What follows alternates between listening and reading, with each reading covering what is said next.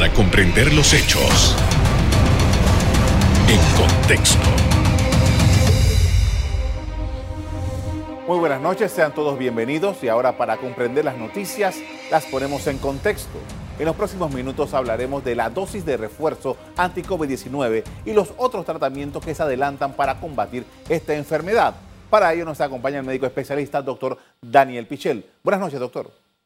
Hola, buenas noches. ¿Cómo estamos, Carlos? Muy bien, gracias. Gracias por aceptar nuestra invitación, doctor. Panamá, a partir del día de hoy, ha estado ya eh, eh, asumiendo todas las actividades para eh, dar esta dosis extra a, a, a un número importante de pacientes. Quisiéramos, en primer lugar, su evaluación sobre este momento, la decisión tomada por Panamá, luego de todos los análisis que se han dado a nivel internacional sobre la posibilidad o la necesidad, en algunos casos, de aplicar esta llamada tercera dosis. Bueno, ya hay un consenso bastante general en todos los países y en, y en toda la investigación que se ha hecho que se justifica poner una dosis de refuerzo de la vacuna a personas de grupos específicos. Eh, hay que hacer una pequeña diferenciación entre el concepto de tercera dosis y refuerzo. Llamamos tercera dosis a la dosis que se le pone a un paciente que por alguna razón no ha desarrollado una respuesta inmune apropiada. Eso es lo que uno haría en un paciente que recibe inmunosupresores, pacientes que tienen cáncer, pacientes que tienen algunas enfermedades inmunológicas que necesitan una tercera dosis para desarrollar sus anticuerpos. La dosis de refuerzo es la que nos ponen a quienes tenemos un sistema inmunológico que funciona, que todo indica, no se mide regularmente, pero que todo indica que se han producido anticuerpos, pero lo que se pone es una dosis adicional para aumentar la respuesta de anticuerpos y la respuesta inmunológica en caso de que se vuelva a tener exposición al virus. Eso es lo que representa esta dosis de refuerzo. Lo que está haciendo Panamá es lo que están haciendo la mayor parte de los países. Eh, se le está, o sea, la tercera dosis se está recomendando ya hace varias semanas para pacientes con cáncer, pacientes con enfermedades renales, pacientes inmunosuprimidos. Y ahora se empezó a vacunar a los mayores de cincuenta y cinco años y a las personas que tienen menos de cincuenta y cinco años que tienen algún tipo de enfermedad crónica que los haría o que los colocaría en un grupo de riesgo en caso de desarrollar COVID para complicarse y morirse. Recordemos que lo que se busca con la vacuna es evitar hospitalizaciones, casos graves y muertes. El concepto este de que, hay, que la vacuna no sirve porque hay gente que se infecta a pesar de estar vacunada es un concepto un poco equivocado porque lo que busca la vacuna realmente es que la gente no se muera. No que la gente eh, no, no le dé una enfermedad leve que no tiene mayor repercusión. O sea, nosotros vacunamos, se hace una vacunación anual contra influenza porque hay pacientes de alto riesgo que si tienen influenza pueden complicarse y morirse. Pero no se hace una vacuna contra el resfriado común que no sea influenza porque es una enfermedad leve que no trae mayores complicaciones eh, para nadie. Ahora, doctor, eh, Panamá ha empezado, como, como dijimos antes, esta vacunación ahora a un mayor número de personas. Ya antes la había estado aplicando a lo que usted había mencionado sobre estos pacientes importantes.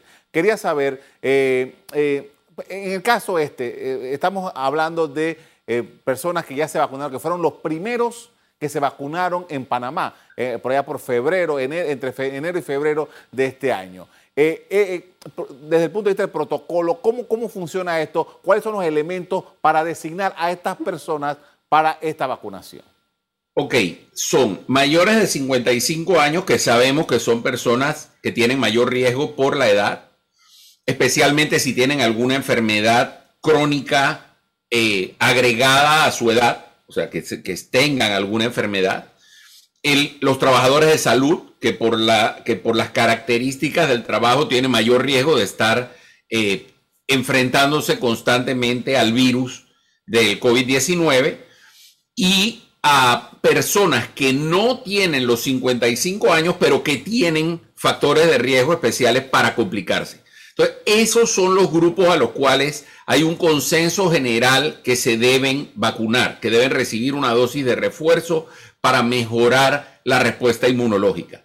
Está, ha habido ya bast- varios estudios, bastantes estudios en diferentes lugares que han demostrado que esto tiene justificación, que aumenta la respuesta inmunológica y ante el riesgo de que comencemos a tener otras variantes o que tengamos mayor cantidad de la variante Delta o la, var la variante Mu, nos interesa particularmente que la gente tenga una adecuada protección. Panamá está teniendo bastantes buenos indicadores en este momento. Somos uno de los países que podemos usar de ejemplo como un país donde las cosas están funcionando, y es porque la gente se ha vacunado. O sea, Panamá tiene ya más de un sesenta por ciento de personas que han recibido más de una dosis, y según los datos que vi hoy, aproximadamente el cincuenta y cuatro por ciento de la población total, no de la población sujeta a vacunación, sino que en el cálculo es la población total, incluyendo los niños, más del cincuenta por ciento de la población, el cincuenta y cuatro por ciento, ya tiene sus dos dosis de vacuna.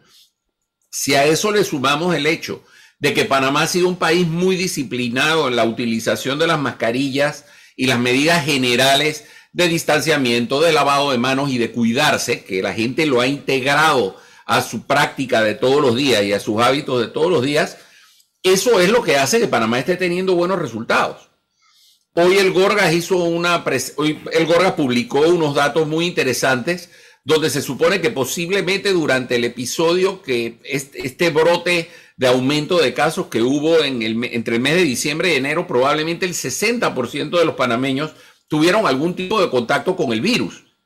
Eso también genera un cierto grado de inmunidad. Tal vez no desarrollaron ni siquiera mayores síntomas, pero cuando uno junta esas tres cosas, las vacunas, la inmunidad y las mascarillas con los cambios de hábito, tenemos los resultados de Panamá, que es un país donde hoy día podemos decir que la pandemia está bastante controlada, y la idea es que se controle lo más posible.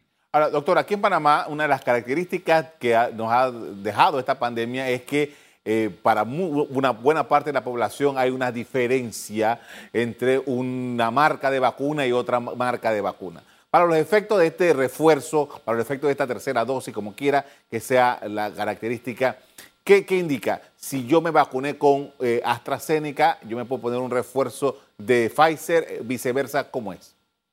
Sí, la idea es, o sea, todos los, todas las terceras dosis o los refuerzos que se están poniendo, se están poniendo con Pfizer. Inclusive hay algunos estudios que se han hecho cruzados de personas que recibieron AstraZeneca o Johnson y después le dieron Pfizer o Moderna, pensando en la plataforma de desarrollo, vector viral y R N A mensajero, o lo contrario, que recibieron primero el R N A mensajero de Pfizer o Moderna y después AstraZeneca o Johnson y Johnson, e inclusive algunos estudios sugieren que la respuesta inmunológica es incluso mayor.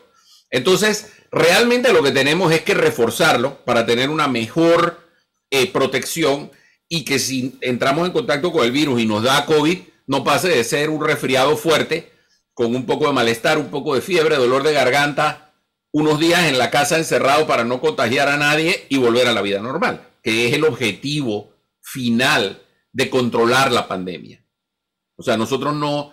Esto de llevar los casos a cero, eso va a ser muy difícil. Nosotros, este virus, todo indica que va a convertirse en un virus endémico, que va a estar entre nosotros todo el tiempo, y escucharemos por ahí, oye, fulano le dio una gripe muy fuerte, le hicieron el examen y tiene COVID.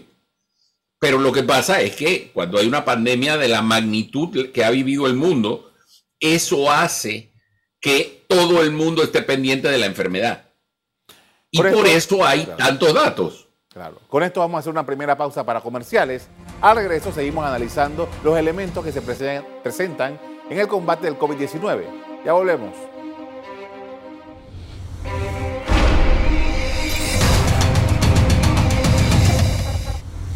Estamos de vuelta con el doctor Daniel Pichel, poniendo en contexto las alternativas en la lucha contra el virus SARS CoV dos. Doctor, y una de las cosas que más está llamando la atención en la comunidad médica y, en, bueno, en términos generales en todo el mundo, son los adelantos que se están haciendo para medicamentos, ya no las vacunas en sí, sino los medicamentos para eh, luchar contra este virus. Y hay uno que, que de la casa Merck, que está bastante adelantado, que entiendo que ya está pidiendo a las autoridades de Estados Unidos eh, los permisos respectivos. Entiendo que Pfizer también está adelantando su investigación también para una pastilla. AstraZeneca creo que es un medicamento inyectable. Eh, ¿Qué, qué eh, análisis nos puede hacer usted sobre estas nuevas alternativas en la lucha contra el virus? Estamos hablando de la utilización de antivirales, antivirales potentes, eh, particularmente el, el que está más adelantado y el que ha sido objeto de muchas noticias, el molnupiravir, eh, que, que es un medicamento de la casa Merck, que es un tratamiento oral eh, y que ya se está pidiendo la utilización en COVID. Es un medicamento que no se desarrolló para COVID, sino que se usaba para otras virosis y ahora se ha descubierto que tiene un efecto positivo en pacientes con COVID. Eh, un dato interesante es que el desarrollo de este medicamento, en el desarrollo de este medicamento estuvo involucrado un panameño, el doctor Abel de la Rosa, que trabaja en Estados Unidos. En, él participó directamente del desarrollo del, de este antiviral en el proceso inicial de desarrollo. Eh, es un medicamento que se tiene que tomar en una fase muy temprana de la enfermedad. Ustedes recordarán cuando fue la epidemia de H uno N uno, había un antiviral que se conocía por el nombre comercial, el Tamiflu, creo que es el oseltamivir, creo que es, si me oye un infectólogo a lo mejor me regaña por confundir alguna letra, pero la idea de este medicamento era que cortaba la severidad de la infección y evitaba la aparición de síntomas, pero la clave es que tiene que usarse muy temprano en la enfermedad. Entonces, la otra característica que hay que tener clara es que este no es un medicamento que uno tiene en el botiquín todos los días para el día que a uno se le ocurra utilizarlo.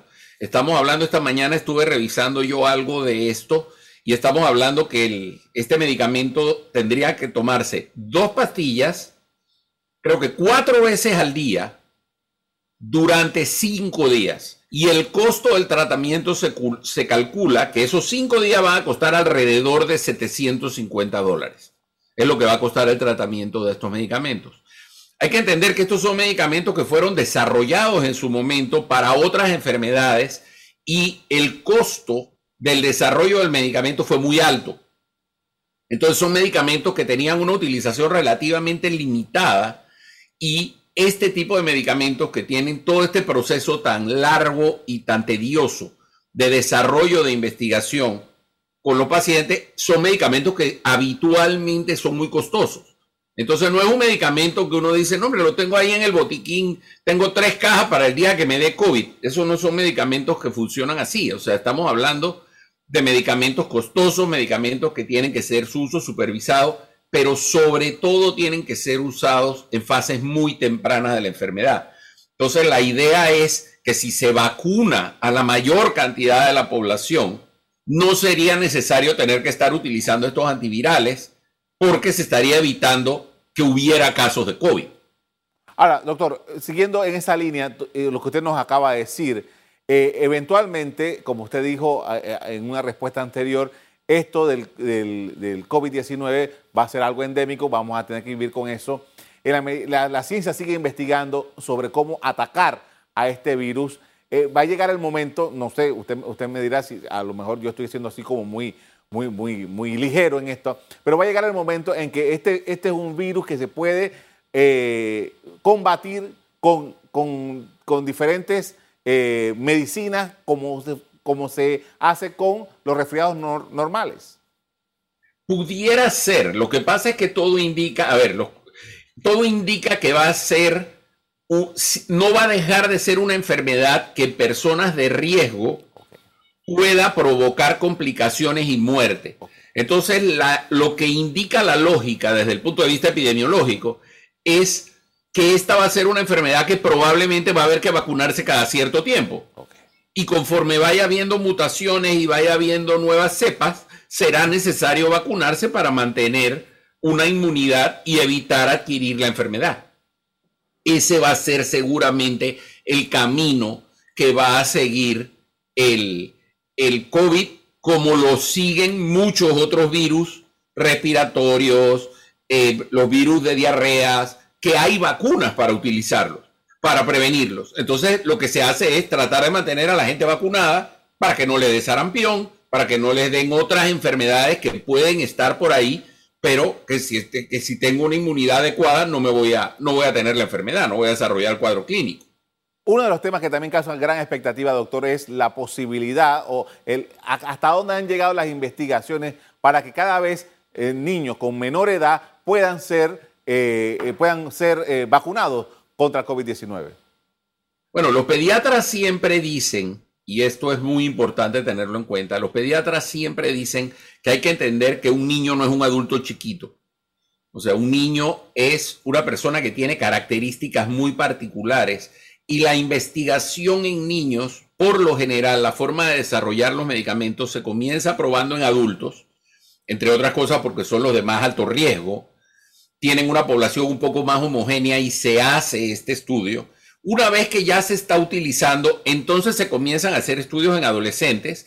Ya tenemos aprobado que se puede utilizar los medic- eh, las vacunas en mayores de doce años, pero el siguiente paso es que se pueda utilizar en niños de dos a cinco años, que serían los niños de antes de ir a la escuela. O sea, los niños pequeños de cinco a doce y de dos a cinco. Ese sería el grupo de edad que falta por definir claramente que obtengan un beneficio con la vacuna.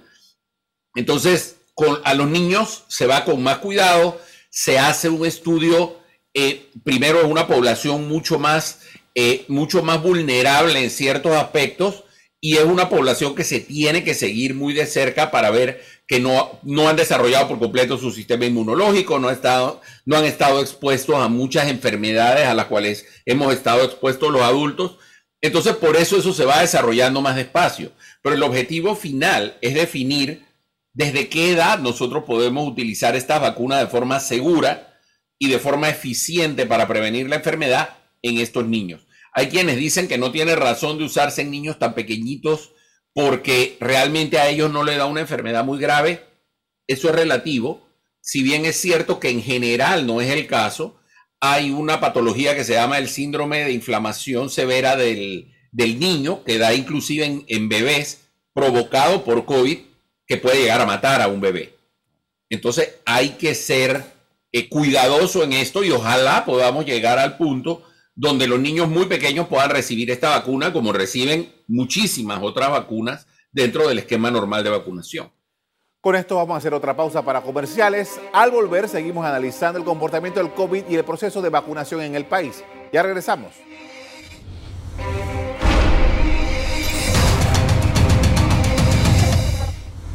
Estamos de regreso en la parte final con el doctor Daniel Pichel, quien nos comparte sus criterios frente a la emergencia sanitaria por coronavirus en Panamá. Doctor, usted lo mencionó, estamos en un buen momento eh, eh, dentro de lo que cabe en una pandemia como la que hemos estado viviendo desde marzo del año pasado, particularmente en el país. ¿Qué evaluación hace usted sobre el momento en el que nos encontramos?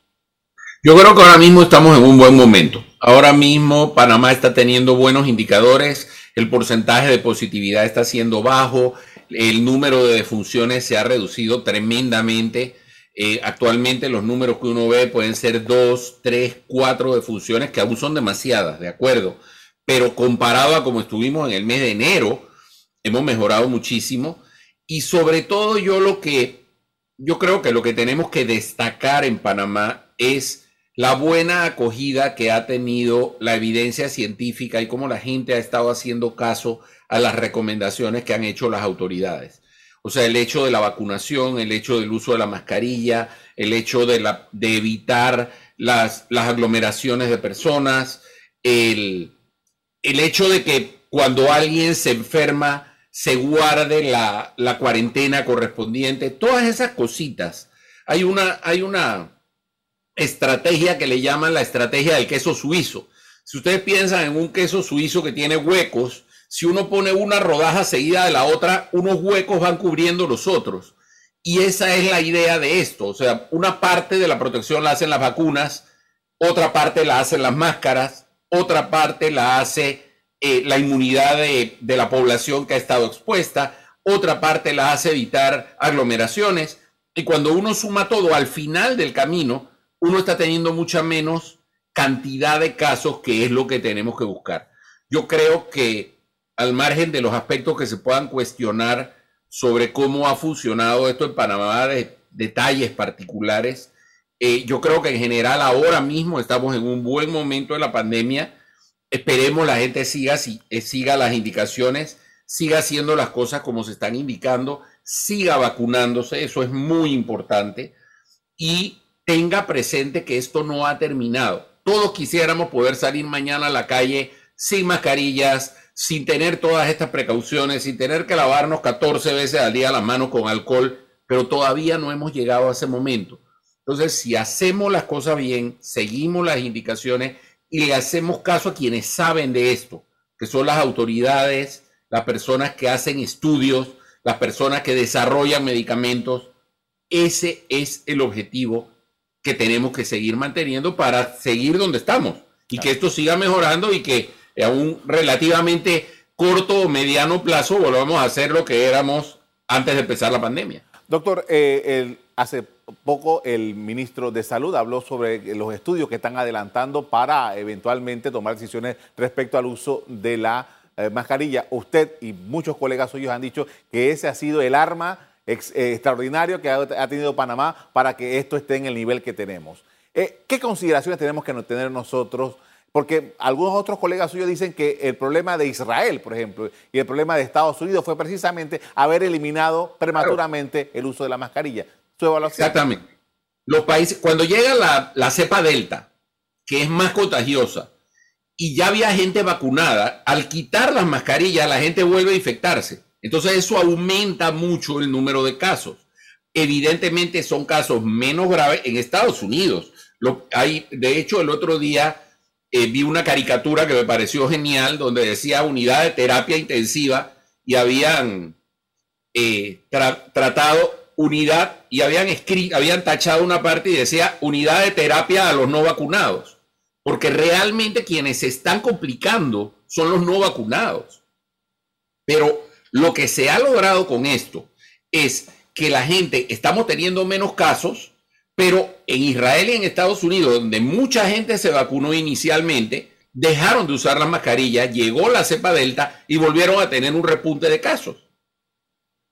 Panamá no, Panamá entendió un poco mejor y la gente ha integrado la mascarilla. O sea, prueba es que uno va al transporte público y en el transporte público, el otro día yo usé el metro y me pareció muy original ver que la gente no solo tenía su mascarilla, sino que tenía su pantalla facial y la gente no hablaba. Y mantener callados a los panameños no es fácil. Vamos a ser realistas. Y la gente no habla en el metro. ¿Por qué? Porque son las indicaciones que les han dado. Y todas esas cositas que pudieran parecer poco importantes son las que cuando se suman nos llevan a los puntos que estamos ahora, que tenemos una posición bastante positiva. Podemos sentirnos orgullosos de los números que tiene Panamá en este momento. No sabemos qué pueda pasar después. No sabemos si puede haber otra cepa. No sabemos si haya otra variante. Hay muchas cosas que se pueden dar. Pero en este momento yo creo que es positivo lo que tenemos. Ahora, doctor, eh, ya para, en la parte final del programa quería preguntarle porque eh, octubre fue señalado desde el principio por las autoridades como eh, crucial para a tener esto que eh, se denomina popularmente como la inmunidad de rebaño. Todo parece indicar que se va a cumplir con esa meta y vamos a terminar octubre con eh, una importante cantidad, un porcentaje alto de la población vacunada. De aquí en adelante, ¿cuál debe ser el, el, el desenlace o la manera de tratar la crisis pandémica? Ok, se han eliminado los toques de queda. Se han eliminado las, las salidas escalonadas. La gente ya está pudiendo salir. Yo creo que nosotros tenemos que mantener, o sea, elementos importantes. Yo creo que el siguiente paso que vendrá será tratar de reducir las máscaras en los lugares abiertos. O sea, los lugares donde hay buena ventilación, pudiéramos estar sin máscara. Obviamente, las personas vacunadas y las personas que tienen una inmunidad apropiada. Pero ese posiblemente va a ser el siguiente paso, que en los lugares abiertos podemos estar sin máscara. Pero en los lugares cerrados, donde pueda haber una aglomeración de personas, es conveniente volver a utilizar, seguir utilizando las máscaras hasta que los números de contagios permitan que las autoridades digan, ¿saben qué? Quitemos las máscaras de aquí. Es preferible ir un poquito despacio después de lo que hemos pasado estos casi dos años. Es mejor ir un poquito despacio y asegurarnos antes de dar un paso que darlos demasiado rápido como lo dio Israel o como lo han dado algunos casos de Estados Unidos y que después haya que echar para atrás con unidades de cuidados intensivos otra vez ocupadas, con un montón de gente muriéndose porque uno quiso acelerar las circunstancias. Entonces, vamos despacio. Yo creo que el siguiente paso va a ser quitar las máscaras de los lugares abiertos. Eso requiere una disciplina un poco especial. Porque eso significa, tengo la máscara conmigo y cuando entro a un lugar cerrado, me pongo la máscara. No es lo mismo que tener la máscara puesta todo el tiempo, que es lo que tenemos ahora. O sea, puede que uno se baje la máscara un momento si está en un lugar abierto, pero en general todo el mundo tiene la máscara a mano. Una vez que digan no máscaras en lugares abiertos, hay que pensar que mucha gente va a dejar de cargar la máscara con ellos. Y comenzamos a generar condiciones que pudieran aumentar el número de casos. Entonces, esto, yo creo que lo que tenemos que hacer es lo que hemos hecho hasta ahora. Hacer caso a quienes saben. O sea, las autoridades están hablando en función de los datos científicos. Hagamos caso. Para eso se ha estudiado muchísimo y no podemos tratar de cambiar las cosas eh, porque no nos gusta algo. Tenemos que aceptarlo como es. Le agradezco mucho, doctor, por habernos acompañado esta noche hablando sobre este importante tema. Muy amable. Muchísimas gracias a ti, Carlos. Las autoridades de salud han anunciado que para finales de este mes de octubre se calcula que habrá sido vacunado el ochenta por ciento de la población. Y las autoridades de educación indicaron que para el año lectivo dos mil veintidós será presencial. Hasta aquí el programa de hoy. Les doy las gracias por habernos acompañado. Me despido invitándolos a que continúen disfrutando de nuestra programación. Buenas noches.